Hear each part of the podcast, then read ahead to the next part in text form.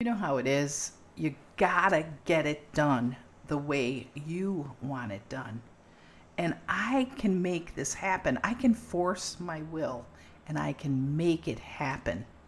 Or can I? This is Beth Wee in the Koinonia Kitchen with Lee Kimball. Lee, it's time to talk about our circle of control. How much control do we really have? I want it all. I'm taking control of this right now. Well, you know, it's time to focus on that because when I am powerless over things, I get edgy.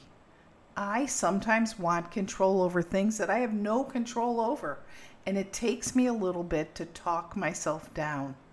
Why is it that I think I have control in areas that are really none of my business, much less, uh, you know, none of my, I, I can't reach it. My hand doesn't stretch that far. It, it can be a variety of things, and it's. I remember one quote from a book where a fella says, "I knew you wanted perfection just like I did," so he's telling you what to do. Yeah. It's Well, I'm sorry, anybody that's listening, if you have a child, you know this struggle. You want control. You want them to be okay. You want to tell them how to do it. You want to tell them what to do. And really, there's a time when you got to take your hands off that situation and let them figure it out. well, and you know something, Beth? You say child, but my child is going to be 36 years old on her next birthday, and it's still something I have to practice Yeah. because I want number one, you love your child. Yeah, you If- want the best. you want the best. I've got experiences that she hasn't had yet, but she's not always looking for the input.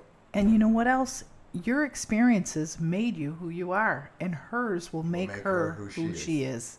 And that's the that's the part of parenthood that's really wonderful. But in the moment, it can be really hard. So what do we have to control? What is really in my control? I remember there was a, a friend named Dickie, and he used to carry a mm. hula hoop around with him, Yep. and he would say anything inside the hula hoop was his control, and anything outside of it was not his control.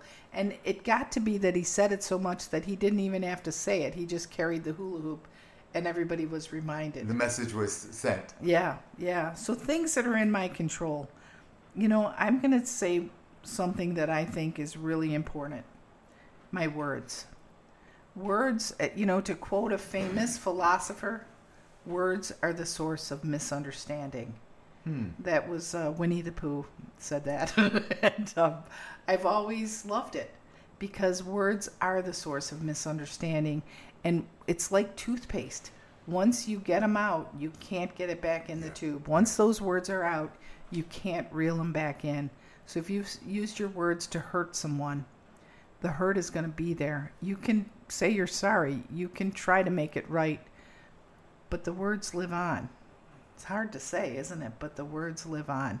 Makes restraint of tongue and pen a good tool. I remember as a kid um, leaning over a table, and um, my brothers and sisters were goofing around and, and kidding. And um, one of my, s- somebody said, um, Does a bear poop in the woods? Can a pig whistle? and one of my brothers said, Beth's a pig and she can whistle. And I'm 65 years old telling you Yeah. about it right now. Yep. I still remember those words. They have stuck with me since, so that's what, probably 58 years or something that I still remember those words. Mine is Beth that at 12 years old, I was a chubby kid and I was playing in the yard, and my mother, in front of my friends, came out and yelled at me to put on a shirt. I looked like I needed a bra. Oh, goodness. All these years later, You it's- still it's remember still in it. my head. Yeah. So my words, I have control of my words, and I want to. I I ask my higher power to help me with that, because words can hurt. What else? How about the amount of effort I put into a given situation? This is a tricky one Yeah. for me Okay. because this one, and you referenced it earlier. I can be in a situation. My personal belief is that my higher power gives me power to to do hopefully what I'm supposed to do throughout the day. And if I come across a situation, my job is to do what is within my power to do. Inevitably, there will be times where it, once I've done that, I will be I will find myself saying there's got to be something else I can do to make this happen. Okay? And that's well that's kind of when it becomes Lee's will as opposed to That's God's right. will. That's the point of of a little bit of brokenness, and I don't mean that personally No, to you. th- It's it's it's uh, an ego issue, not an authentic self issue. but when I'm not accepting where my control ended.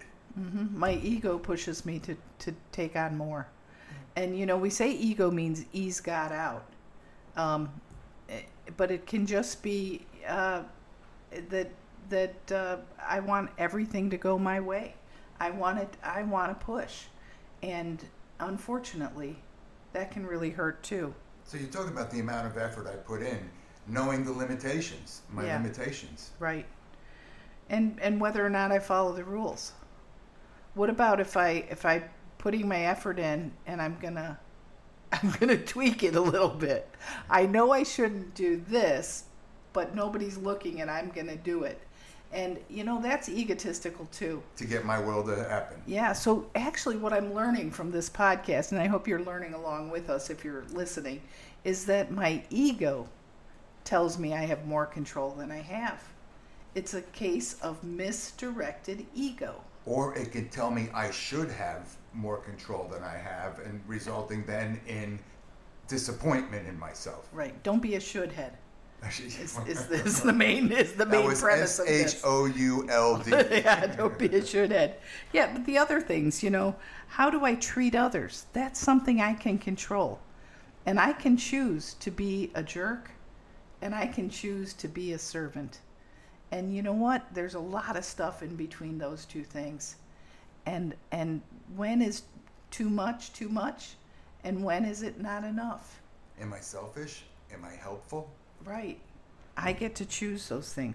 Well, let's talk about things that are out of our control because basically, those are the ones I want to control sometimes.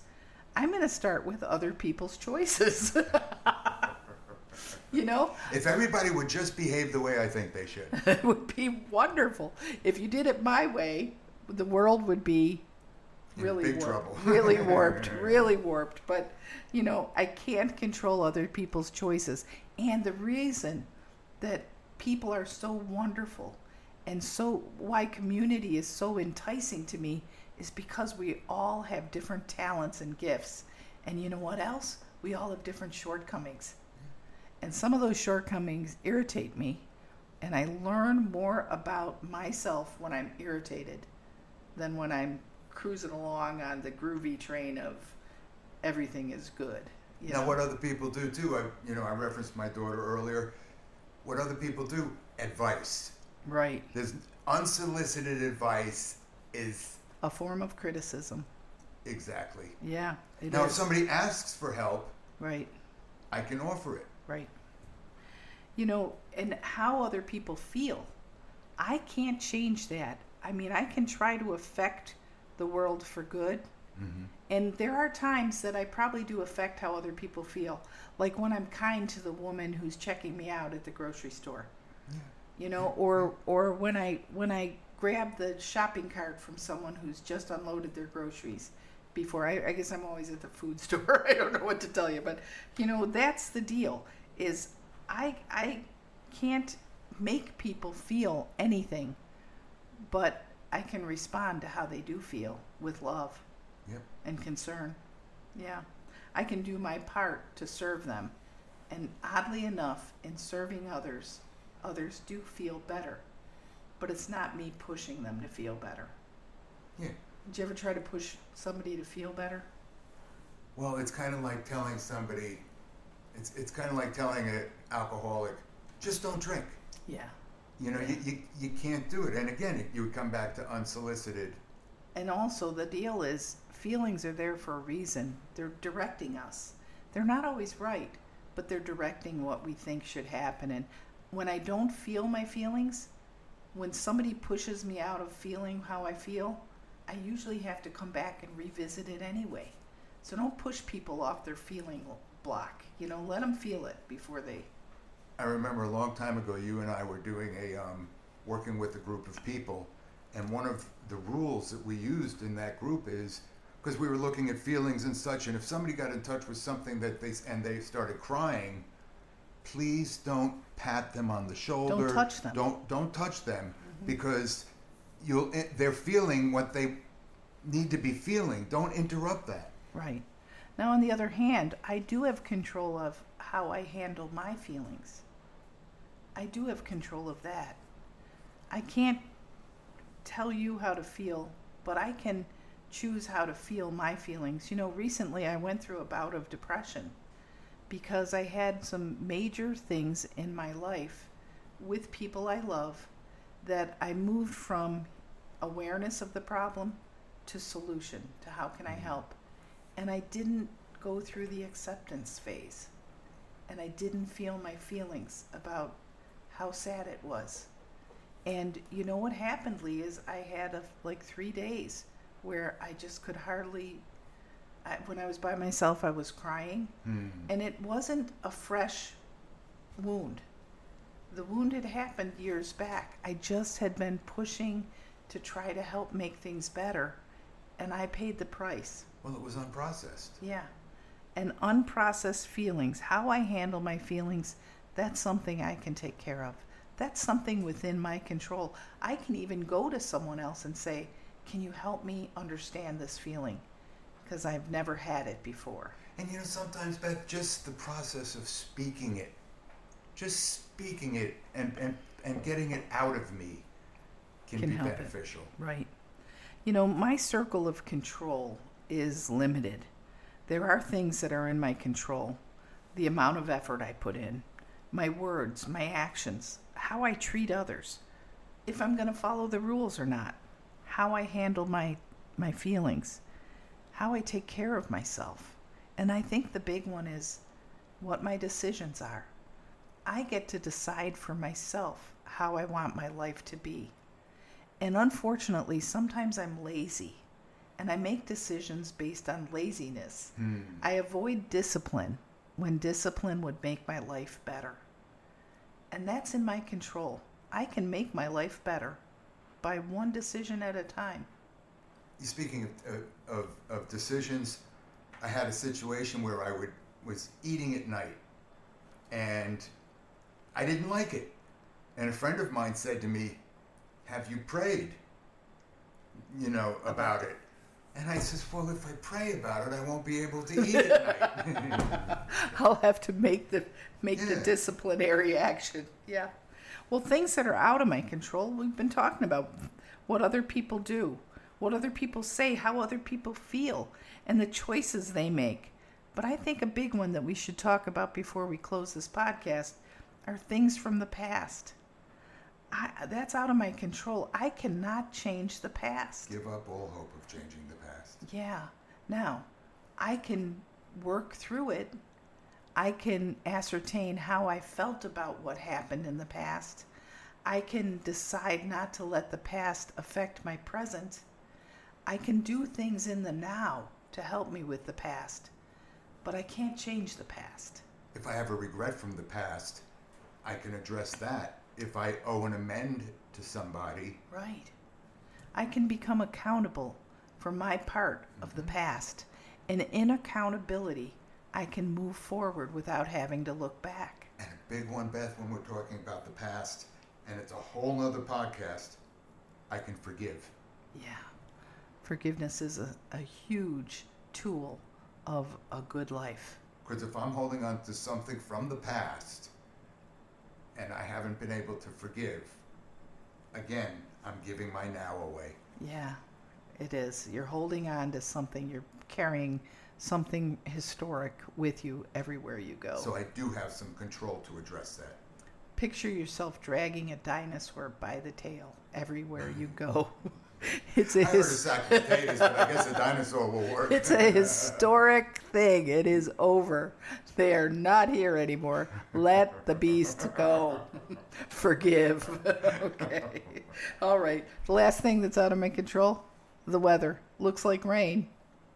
It's time to take addiction out of the shadows and shine the encouraging light of recovery on everyone affected. Good Seed Podcast is powered by BethWE.com, a nonprofit ministry based in Vero Beach, Florida. We'll start the uncomfortable conversations that turn despair into hope and complacency into action. Connect, communicate, and thrive with us.